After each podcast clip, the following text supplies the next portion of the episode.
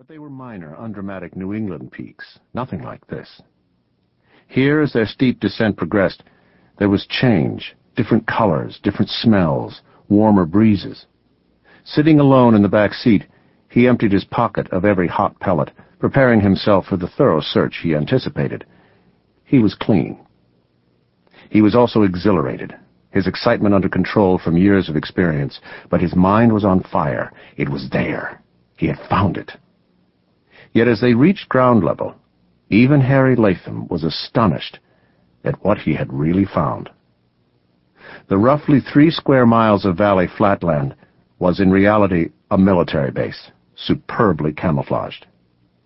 The roofs of the various one-story structures were painted to blend in with the surroundings, and whole sections of the fields were beneath a latticework of ropes 15 feet high, the spaces between the ropes and poles covered with stretched, translucent green screening, forming corridors.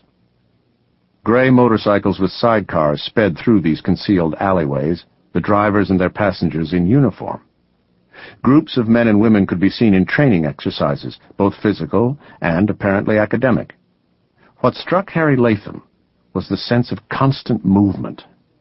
There was an intensity about the valley that was frightening, but then, so was the Brüderschaft, and this was its womb.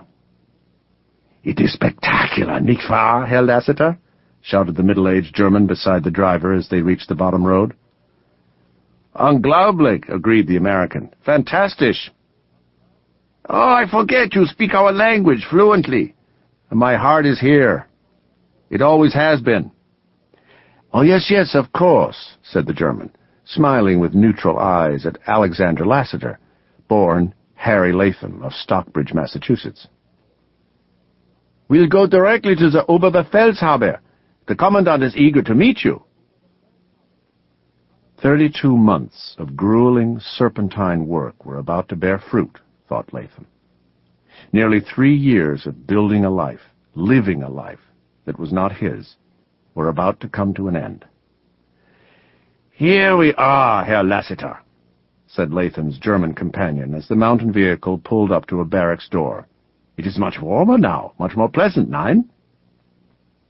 As the two men approached the heavy black wooden door with the scarlet swastika emblazoned in the center, there was a whooshing sound in the air. Above, the large white wings of a glider swooped in descending circles into the valley.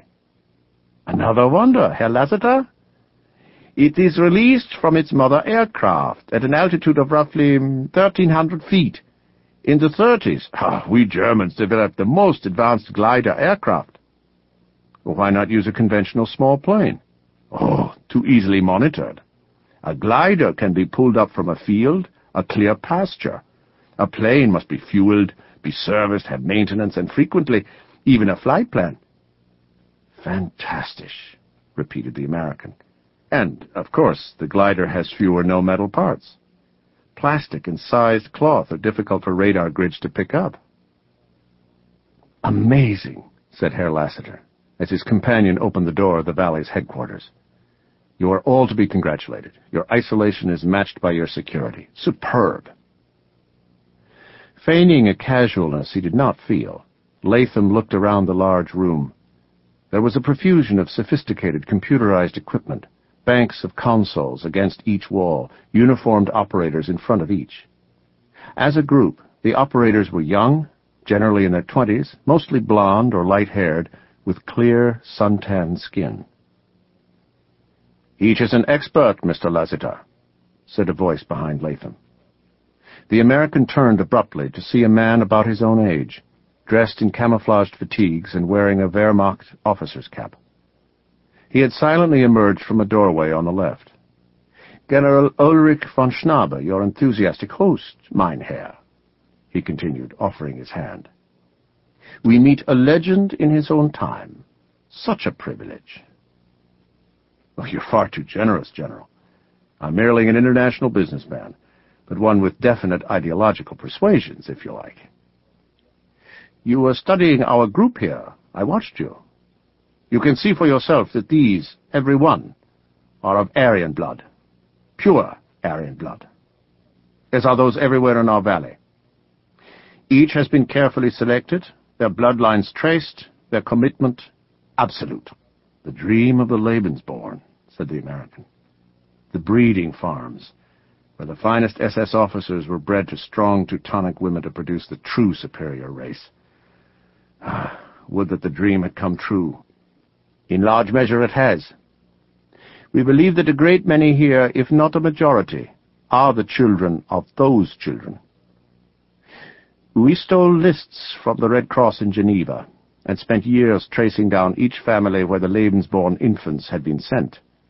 These, and others we shall recruit throughout Europe, are the Zonenkinder, the children of the sun, the inheritors of the Reich. It's incredible. We are reaching out everywhere, and everywhere those selected respond to us, for the circumstances are the same. Just as in the 1920s, when the stranglehold of the Versailles and Locarno treaties led to the economic collapse of the Weimar Republic and the influx of undesirables throughout Germany, so has the collapse of the Berlin Wall led to chaos. We are a nation in conflagration, the low-born non-Aryans crossing our borders in unlimited numbers, taking our jobs, polluting our morals, making whores of our women, because where they come from it's perfectly acceptable. It's totally unacceptable, and it must stop. You agree, of course.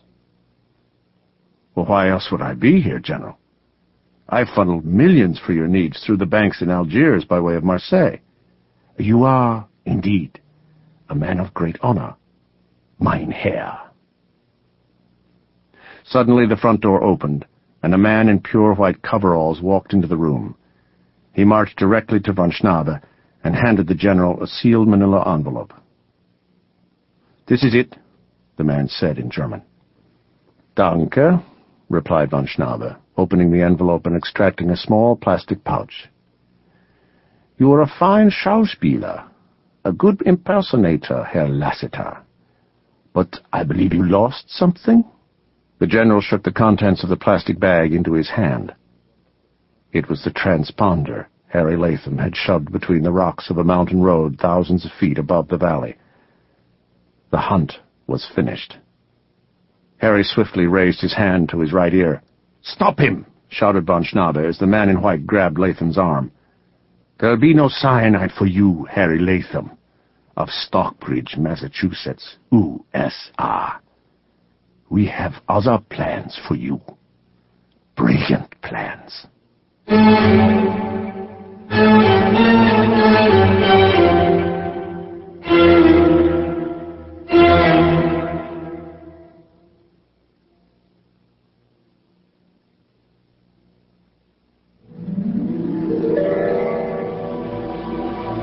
The early sun was blinding, causing the old man crawling through the wild brush to blink repeatedly as he wiped his eyes with the back of his trembling right hand. He had reached the edge of the small promontory on top of the hill, the high ground as they called it years ago. Years burned into his memory. The grassy point overlooked an elegant country estate in the Loire Valley. A flagstone terrace was no more than 300 meters below. Gripped in the old man's left hand was a powerful rifle, its sight calibrated for the precise distance. Soon his target, a man older than himself, would appear in the telescopic crosshairs. The monster would be taking his morning stroll to the terrace. His reward, his morning coffee laced with the finest brandy, a reward he would never reach. Instead, he would die, collapsing among the flowers, an appropriate irony. The death of consummate evil among surrounding beauty. Jean-Pierre Jodelle, 78 years of age and once a fierce provisional leader of the Resistance, had waited 50 years to fulfill a promise, a commitment he had made to himself and to his God. He had failed with the lawyers and in the sacrosanct court chambers.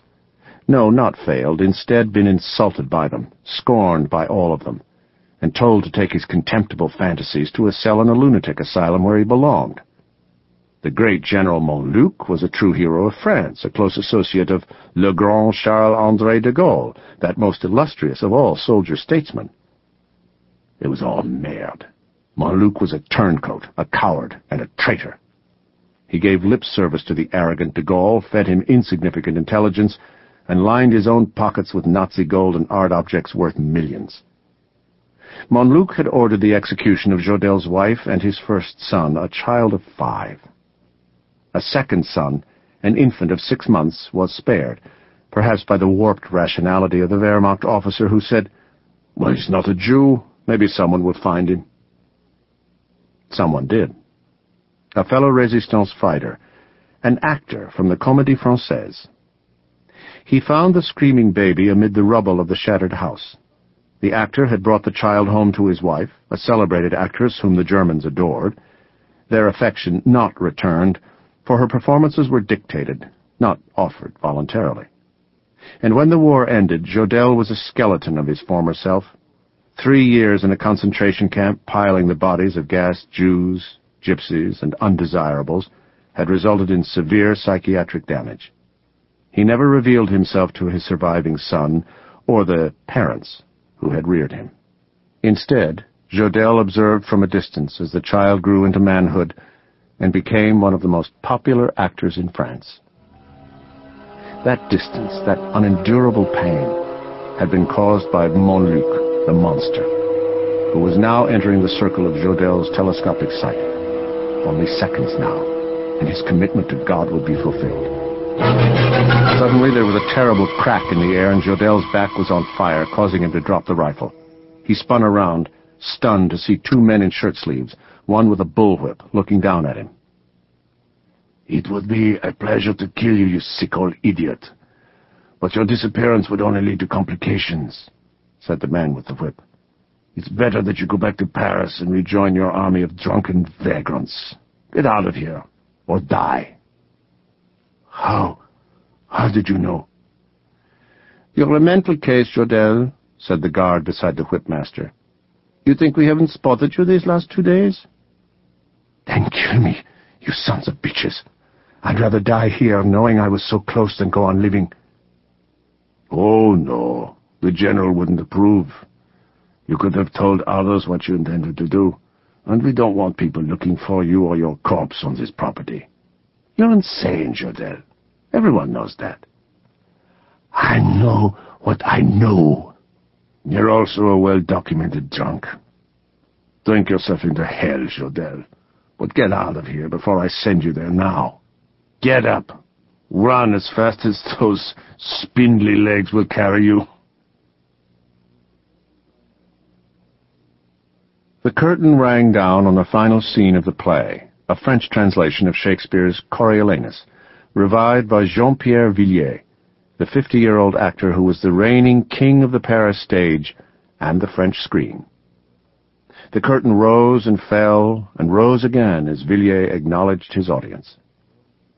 From the rear of the theater, an old man in torn clothes lurched down the center aisle.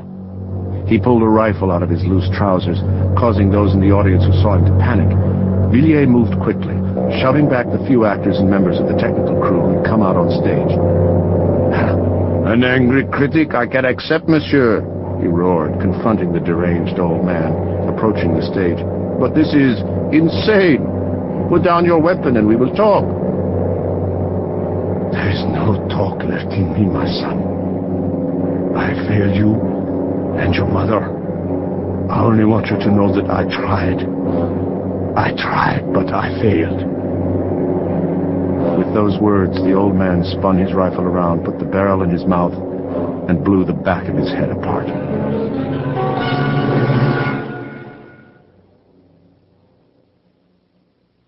"Who the hell was he?" cried a shaken Jean-Pierre Villiers at his dressing room table, his parents at his side. The elder Villiers, now in their late 70s, looked at each other. Catherine Villiers said, "We have kept many things from you, my son, things that in the early years might have harmed you. We were an occupied country, the enemy among us constantly searching for those who opposed the victors, in many cases torturing and imprisoning whole families who were suspect." "The resistance, naturally," interrupted Villiers. "You both were a part of it. You've told me that. But this man tonight, you knew him?" "Very well," replied the old actor, Julien Villiers. His name was